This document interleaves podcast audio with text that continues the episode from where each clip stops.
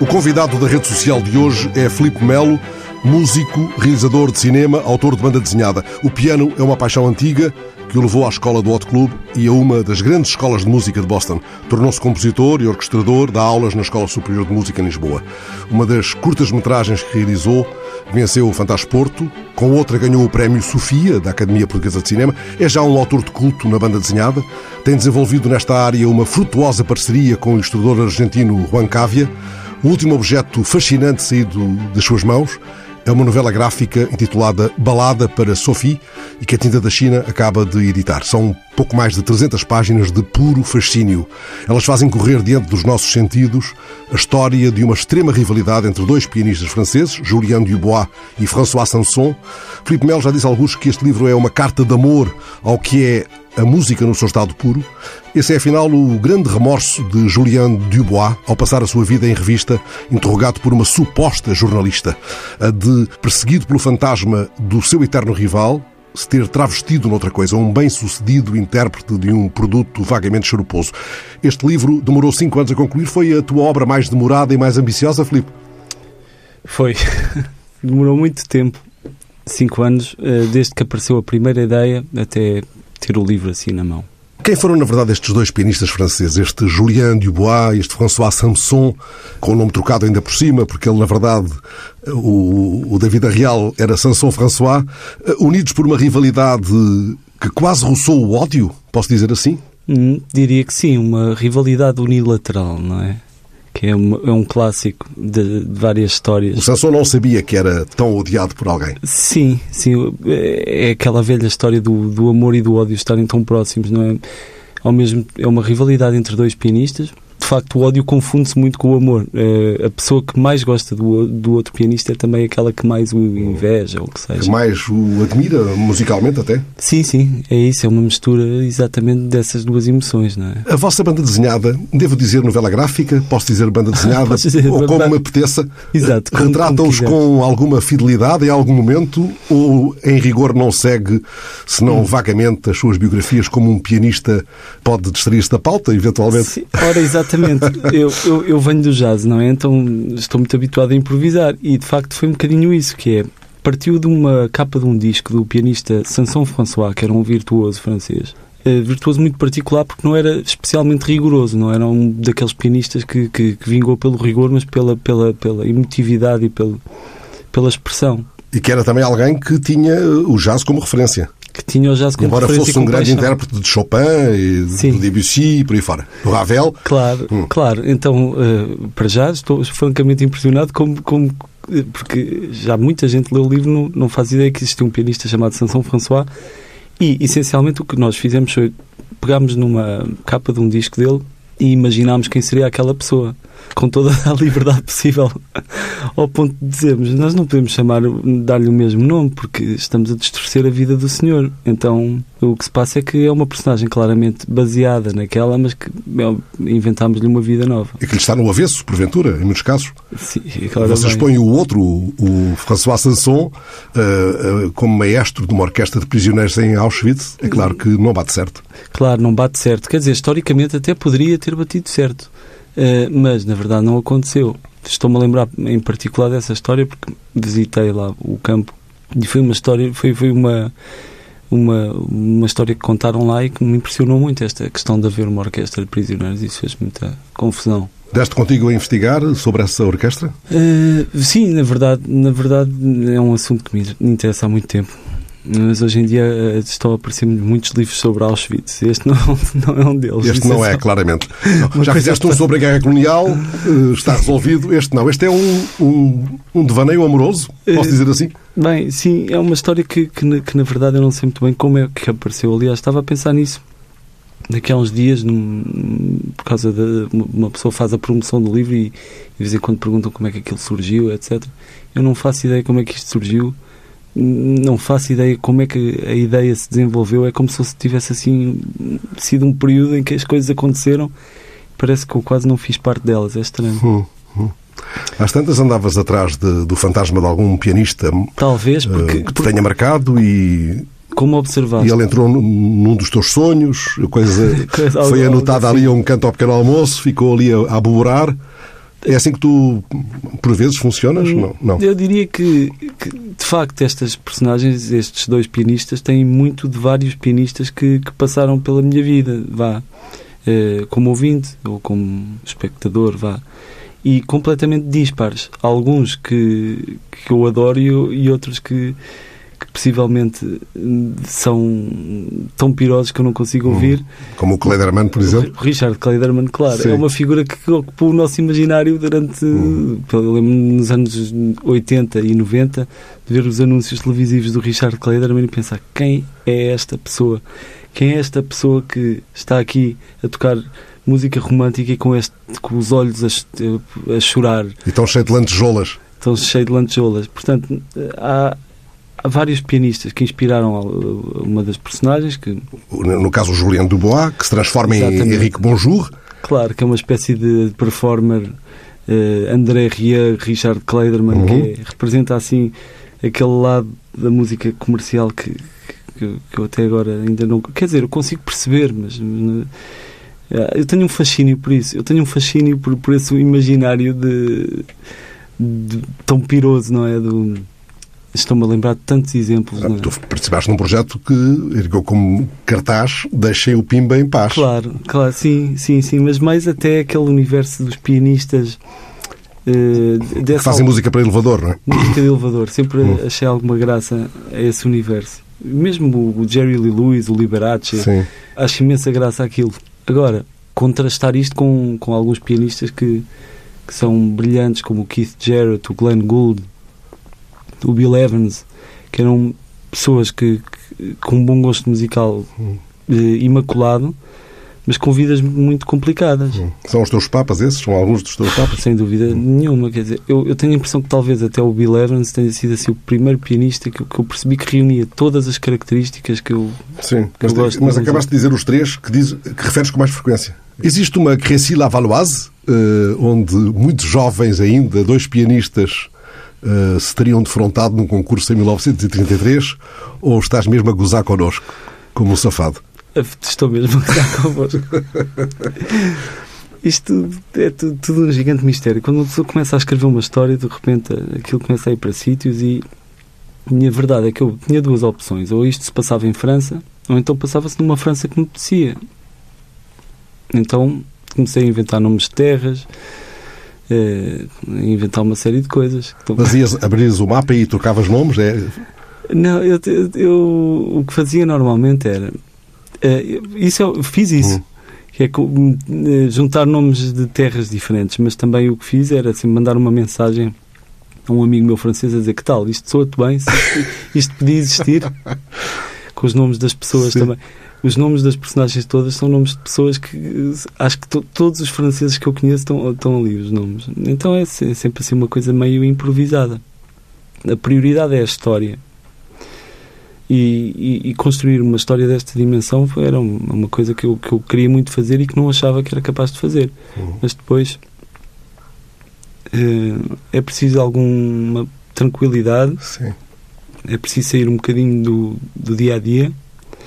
E depois isso construindo assim mesmo, como tu disseste, inventar. Eu tenho falado até em mentira, já usei a palavra mentira. Nesta construção mentirosa, vocês, tu e o Cavia, procuraram, no fundo, tocar verdades absolutas, verdades que fazem doer. É isso. Fernando, isso é muito bonito. Eu fico muito... Mas divertido. É isso? Claro que é. Isso. Eu acho que qualquer obra de ficção, a menos que seja... Anda por aí. Há uma grande parte de mentira, porque, quer dizer...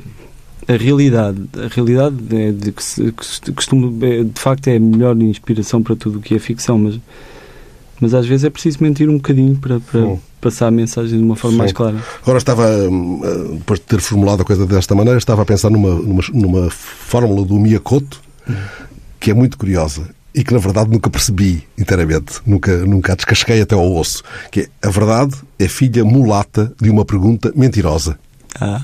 Mal. Vale a pena descascar até onde for possível esta formulação, que é mágica, enfim, é poética, verdadeiramente.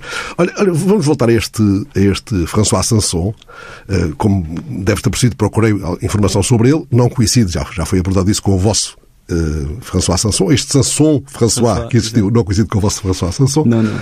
Enfim, esse era um genial intérprete de Ravel, de Chopin, de Debussy, já falamos disso.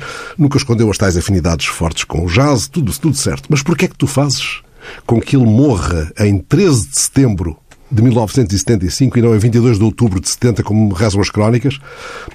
Foi para fazer coincidir com o teu dia de aniversário? Como é que descobriste isso? Por raios. Que raio. Então, puseram o Sherlock Holmes a ler o... Não. Sabes, eu juro-te, pela minha saúde, que isto é verdade. Eu nunca pensei que alguém lesse o livro com tanta atenção. Não, porque eu encontrei um desfazamento de datas. Em relação à morte do Não é suposto fazer isso. Depois fui ver este 13 de setembro. É o quê? Eu digo-te, isto choque. Isto é muito emocionante e quase chocante, porque nós passamos tanto tempo assim a tratar das coisas e a ver os pormenores, com a esperança que alguém leia o livro com atenção, e depois chega aqui e percebo que tu leste com mais atenção do que deverias ter. Mas eu estou a tentar não entrar, enfim, no que chamaria um enredo da história, para claro. não descalçar a curiosidade dos que nos escutem. Então eu vou-te contar. Conta, é isso que eu quero. Que é, quando se conta uma história que vai desde 1924 até 1997, isto é uma odisseia épica. Então o que é que se passa? Eu tenho de ter datas que me lembro. Balizas. Mais do que balizas é saber quando é que ele nasceu e quando é que ele morreu, para não me perder, para saber, por exemplo, naquela altura que idade é que ele tinha, uhum. Que idade é que o outro tinha. Então eu tenho de pôr datas familiares. Ponho o meu próprio aniversário, ponho o aniversário de pessoas que eu conheço. Porquê? Porque eu tenho de ter uma cronologia muito definida para não haver incongruências ou falhas. Bom, então... Aqui não se colocava o problema porque o livro está cheio de incongruências que não são relevantes para o que interessa. Claro, mas quer dizer, a cronologia e tudo tem de estar certo, porque senão não joga certo. Claro. Quer dizer, se nós pusermos a invasão de Paris pelos alemães em 1950... Todos notam logo que há um rabo de fora que é maior que o gato. É isso. Portanto, a ficção vai até onde nós deixamos que ela vá. Sim. Aliás, o lançamento desta novela gráfica, desta Balada para Sophie, foi a 13 de setembro, no dia dos teus anos, no Museu da Marioneta, em Lisboa. Uhum. A sessão começou, aliás, com um notável momento de afinação de som de microfones. Microfones. É sim o acontecimento. Com uma declaração tua que é definidora do teu modo de estar. O que eu sei de ti, o que eu conheço, felizmente já conheço um pouco de ti, permite-me saber que é mesmo o definidor do teu modo de estar. Explicaste que não tinhas dito a ninguém quem seriam os apresentadores do livro. E eu acredito que estavas mesmo a ser sincero, porque se tratava, enfim, de duas figuras muito conhecidas no meio artístico, o Bruno Nogueira e o Nuno Marco. E tu temias que as pessoas que ali estavam pudessem ter vindo atraídas por essas duas figuras de cartaz. Não tiveste propriamente uma casa a abarrotar, mas um aconchego íntimo, caloroso. Isso ainda é importante para ti, essa escala dos amigos, essa coisa tribal, vagamente tribal? Obviamente que sim, especialmente nestes tempos em que não há sítios a abarrotar porque estamos impedidos de nos juntar com as pessoas. Isso foi determinante nesta fase das nossas vidas e sinto muito, muito falta disso. Quer na música, porque de facto aprendi a valorizar o contacto com as pessoas, que é uma coisa que eu não valorizava. No jazz, muitas vezes nós tocamos para as pessoas com quem estamos a tocar ou para nós próprios e pensamos, ok, se o público gostar, gosta, se não gostar, não gosta. Estamos habituados a tocar muitas vezes como a música um bocadinho mais ousada, se calhar não temos casas muito cheias, etc. Então, com o tempo, uma pessoa vai aprendendo a dar ao público a importância que ele tem. E, de repente, aparece uma coisa destas e faz-nos perceber o quão importante... quão precioso é para nós.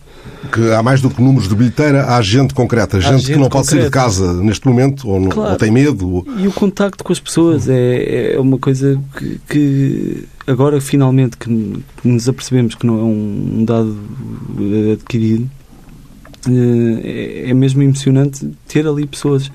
E esse dia foi obviamente muito especial, porque eu tenho uma relação de amizade sincera e honesta com estas duas pessoas.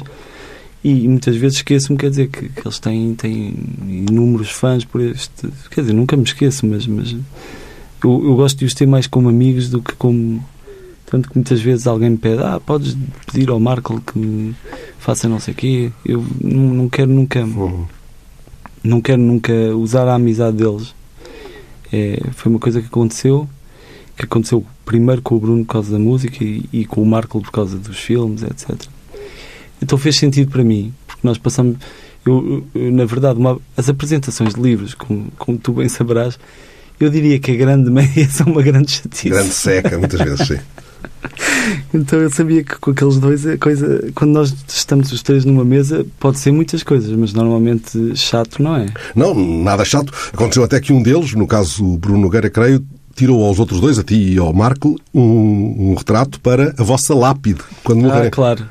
Sim, ora bem, uma coisa que eu não deixei que o Bruno lesse o livro para a apresentação, porque achei que ia ser mais divertido. Mas, exato, então nós tivemos de improvisar qualquer coisa. E estávamos a falar que uma pessoa nunca sabe qual é a fotografia que vai ficar na sua lápide. Em muitos casos, provavelmente, até podem ir ao Google e sacar a primeira foto em que nos tiraram. Aquela em que ficamos aparentemente bem. Ficamos sempre bem. Até nós achamos que estamos bem. Ou então que achamos que estamos muito mal. Então nós decidimos jogar pelo seguro e aquela é a foto. Estavam lá os meus pais, etc. Então aprovou-se que caso eu ou o Marco faleçamos, vai ser aquela foto utilizada. Já que falaste dos teus pais, deixa-me voltar ao livro, porque a mãe de Julien Dubois, do ainda jovem Julien, consegue que ele vença o genial mas desprotegido Samson, subornando um júri, e acaba depois por contratar um professor de piano a quem pergunta se consegue pôr o filho a tocar tão bem como o rival. Porquê é que esse professor surge representado com cabeça de bode? Discutiste isso com o Cavia? Foi sugestão tua? Não, isso estava já no guião, antes de ser desenhado. Embora eu discuta sempre tudo com o Cavia, mas nesse caso já estava definido. Eu acho que a razão é bastante fácil de relacionar, que é... Nós estamos a ouvir a história através de um narrador que, por várias razões, tem uma percepção alterada da realidade. Quase uma visão muito particular e sua da realidade. E este é um caso em que isso se nota representado no desenho, em que... a fantasia dele se vê traduzida graficamente.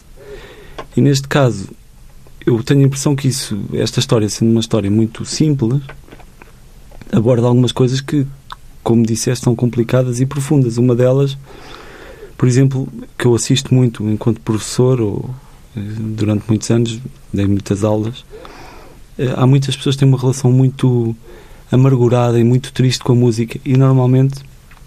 Isso tem sempre a ver com a educação que tiveram, em que a música nunca foi estimulada como... um grande gozo. Um grande gozo, mas como uma...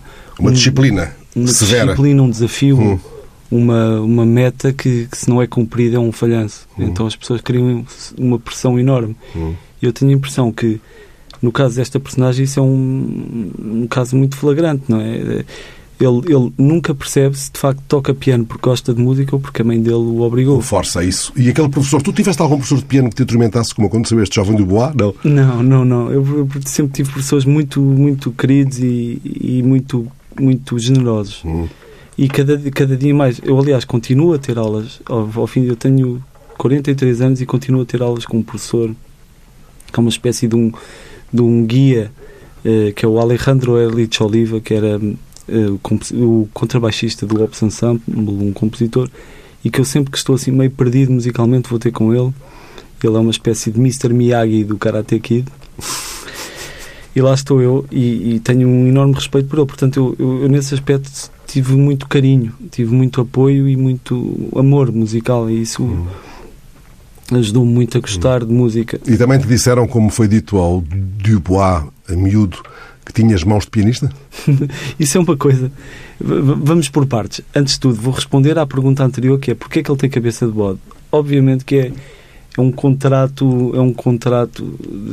com o diabo, não é?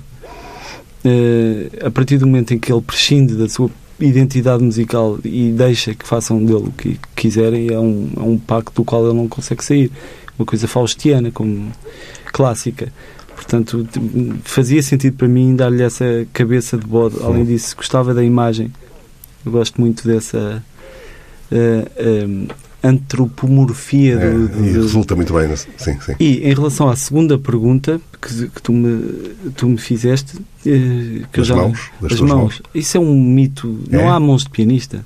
Não há, ou melhor, vamos cá ver. Eu vejo, por exemplo, o Bill Evans a tocar e tem assim umas mãos sapudas que eu imaginava assim... Como as mãos do Segovia, mas esse não era pianista. Sim. Exato. São mãos que uma pessoa pensa, ok, esta pessoa aqui pode estar a fazer metalurgia...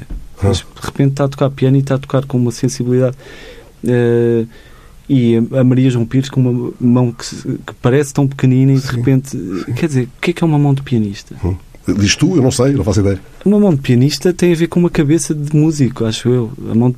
As mãos são pequenas extensões da nossa cabeça. Tal como, em teoria, deve ser um instrumento. Então, mãos de pianista... Não, quer dizer, nunca serão as mãos que farão o pianista. Então, já que falamos de tamanhos, Filipe Melo... Aliás, digo-te mais, peço imensa desculpa de interromper, mas isto é tão flagrante que uma pessoa vê... Eu lembro de um pianista chamado Horace Parlan, sim, que é do jazz, gravou muitos discos para a Blue Note. Ele teve poliomielite quando era miúdo, então a mão dele está completamente deformada. E, no entanto, nós ouvimos um disco e não percebemos isso. Claro. Portanto, o fator físico, quer sejam as mãos, quer seja o que quer que seja, não é impeditivo. Pode não ser determinante, não é? Mas já que falávamos de tamanhos, ainda tens um pequeno piano Casio que a tua mãe te deu para te distrair. Ora bem, do receio de uma intervenção cirúrgica a que foste submetido em miúdo? Isto é verdade. A tal questão de... Neste livro, a mãe de um dos protagonistas é extremamente austera e violenta e quer que ele seja bom mais do que quer que ele seja feliz. Isto, para mim, é uma contradição, porque uma mãe, a dada altura, este personagem diz: é suposto tu proteges-me. Então, a mãe acaba por resolver os seus próprios problemas através do filho, sem querer estar a falar muito sobre a história. Mas eu tive a sorte de ter exatamente o oposto. Eu tive uma infância muito feliz. E tive dois pais e irmãos que me protegeram e que me incentivaram. E eu sou uma pessoa de personalidade muito frágil, vou-me abaixo muitas vezes e tal, mas tive um apoio que foi essencial. E eu acho que a minha paixão pela música ainda volta ao dia em que, por eu estava doente, e a minha mãe ofereceu-me um piano comprado na loja Triudos, no Fonte Nova, que era um pequeno Casio, que tinha aqueles ritmos e tinha umas teclas horríveis e tinha umas luzinhas e eu passava horas com aquilo, só a brincar. Então tudo o que eu faço hoje em dia é uma extensão das coisas que se passavam naquela altura. Penso mesmo nos livros também. A minha mãe... Podias ter virado um Pascal Comelado, não aconteceu? Não aconteceu, mas calma, que isto ainda tudo pode acontecer. Em 10 novo. Mas tens o piano ainda? Não tenho, mas já encontrei, consigo ter aquele modelo exatamente. Portanto, eu vou eventualmente comprá-lo, porque é uma coisa vintage. Acho muito bem. Mais do que vintage, já é 30 ou 40. E ainda tens medo de coisas muito preparadas? Ainda preferes preparar as cifras em vez de preparar as notas, como explicaste há uns anos num TED em Coimbra? Ah, que engraçado. Pois, tenho sempre receio de coisas preparadas e fixas, mas também são as que me dão mais gozo, cada vez mais. Gosto muito de preparar tudo e de organizar tudo. Mas sim, eu sempre estive muito mais à vontade com a liberdade e com o momento do que com música fixa. Mas, na verdade, cada dia mais estou inclinado para a escrita de música. A minha vida deu uma grande reviravolta, porque se eu de antes era capaz de passar muito mais tempo em jam sessions e concertos onde a improvisação é um fator importantíssimo, é mais de metade do concerto, tocamos um tema, improvisamos e fechamos. Hoje em dia, a grande maioria do meu tempo é passado em frente ao computador ou ao piano a compor ou a escrever música que fica. E há uma questão na tua de orquestrador que se manifestou entretanto também e que obriga a ter essa noção de todo, não é assim? É uma maravilha, eu adoro esse trabalho e sempre que aparece assim uma encomenda eu fico contente porque eu adoro escrever, adoro a escrita para a orquestra e sempre que tenho a possibilidade de interagir com uma orquestra tenho uma enorme vontade de fazer música para filmes. Era uma coisa que eu adorava e que ainda não aconteceu. Que espero fizeste que uns videoclipes, entretanto, fizeste filmes para música. Claro, é o contrário. Um, aliás, notável para os Municipal. Ah, sim. Eu de vez em quando olho para a minha vida e é absurda, porque eu já fiz coisas completamente diferentes. Então já dei por mim no meio do Pinhal a fazer um teledisco para os Municipal, já concertos e banda desenhada, eu de vez em quando.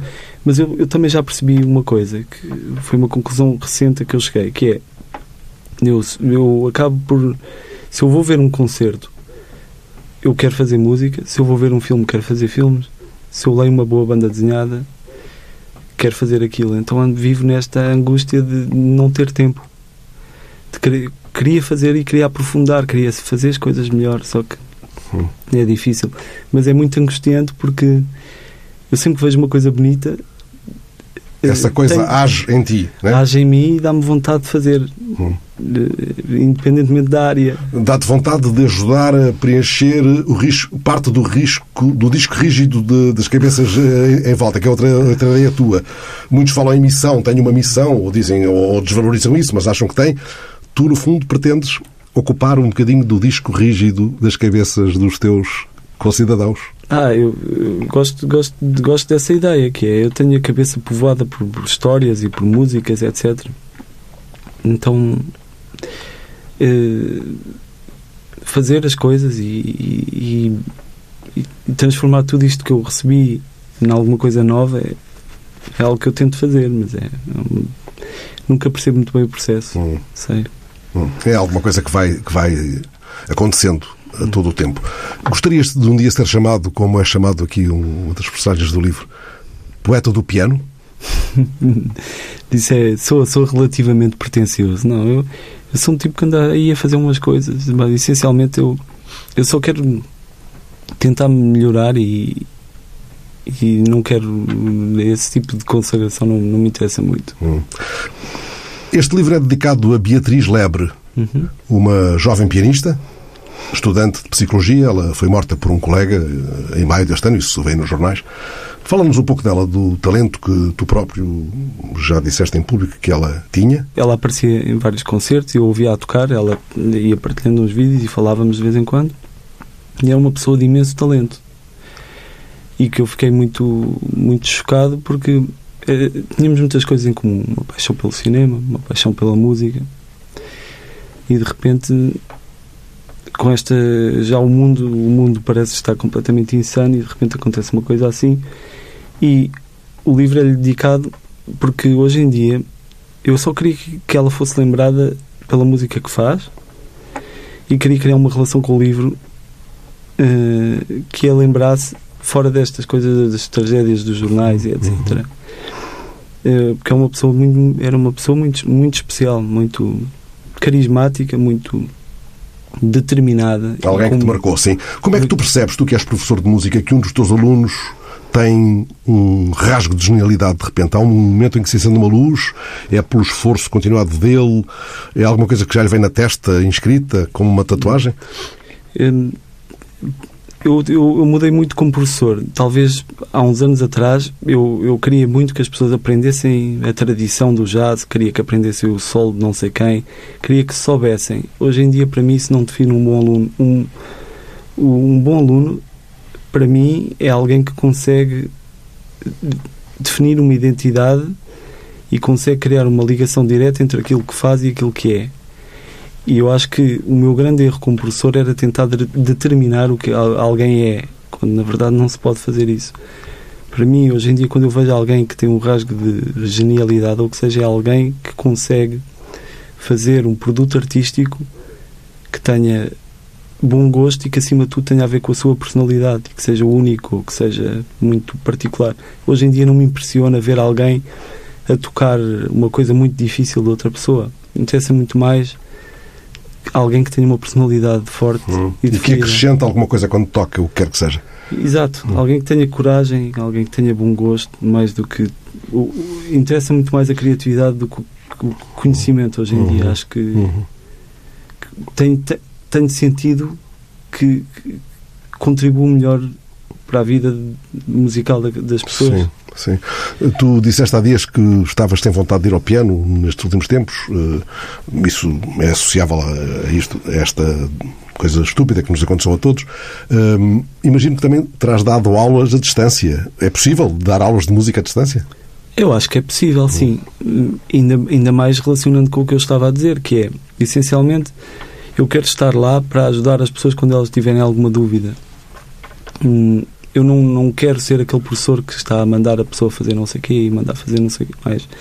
Acho que há vários professores assim. Acho que se alguém quiser um professor assim, vai seguramente encontrá-lo. Eu acho que, essencialmente, gostava de ser o professor que eu gostava de ter, que é alguém que me ajuda no meu percurso e não no percurso que quero definir. Não me defina um percurso, mas que me ajude no meu. Então, nesse aspecto é muito fácil, porque até o confinamento ajudou-me a dar melhores aulas, que é, em vez de estar lá às terças-feiras, naquele dia, àquela hora, se alguém tinha uma dúvida, mandava-me uma mensagem e dizia: o que é que eu faço? Vou para esta música ou para aquela música? Ponho isto aqui, ponho este acorde ou ponho aquele acorde? E eu ouvi e dizia: olha, este aqui sou o melhor. Ou seja, estás a dizer-me que este impasse acabou por abrir brechas permitindo que se refletisse mais, que se conversasse mais sobre a coisa? Isto é absurdo, porque esta pandemia deixou toda a gente completamente lixada da cabeça. Isto é um facto e que assistimos, incluindo muitas... Eu já me parei com situações completamente trágicas, mas há uma coisa que é verdade, é que houve muita coisa que de facto melhorou. O bicho mexeu. O bicho mexeu com muita coisa, e que quando nós temos de perceber o que é que aconteceu de bom, nomeadamente valorizarmos algumas coisas e agilizarmos algumas coisas. Eu acho que se nós aprendemos com o que a pandemia trouxe de bom, isto parece completamente estúpido, porque foi uma coisa horrível, mas de facto houve algumas coisas que foram agilizadas, que é, de vez em quando, nós temos tanto na cabeça que temos de reunir àquela hora todos numa mesa. Eu acho isso importantíssimo, mas muitas vezes há tanto tempo perdido e tantos protocolos idiotas que podem ser contornados, e estou a dizer isto especificamente com a questão do ensino e com a questão do acompanhamento de alguém, de um aluno ou de um trabalho ou o que seja. Acho que a questão de horários formais, na verdade, funciona pior do que assim um acompanhamento. E parece que os dias aumentaram de tamanho e as noites, e isso permitiu perceber melhor, no teu caso, gostava que falasses da experiência, como é que o bicho mexe?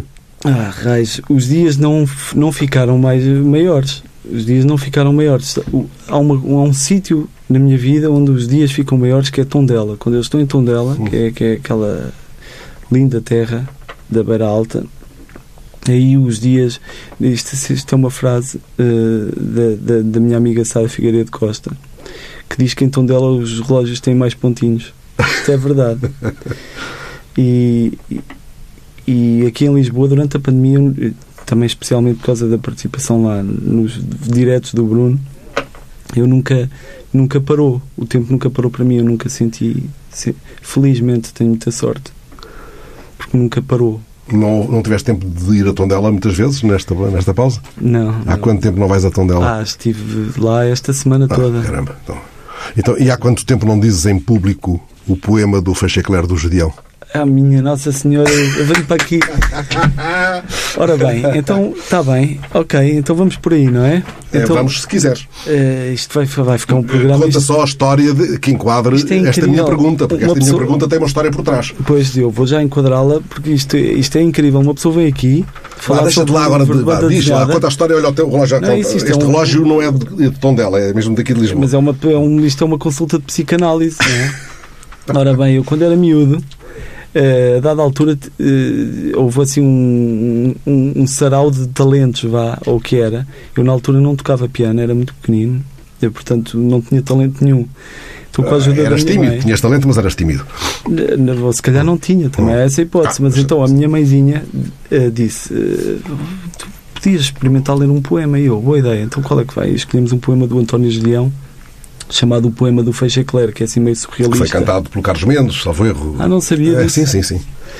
Mas que tinha a ver com o meu nome, etc. Então eu ia lá, a criancinha ia lá, subia ao palco e dizia o poema.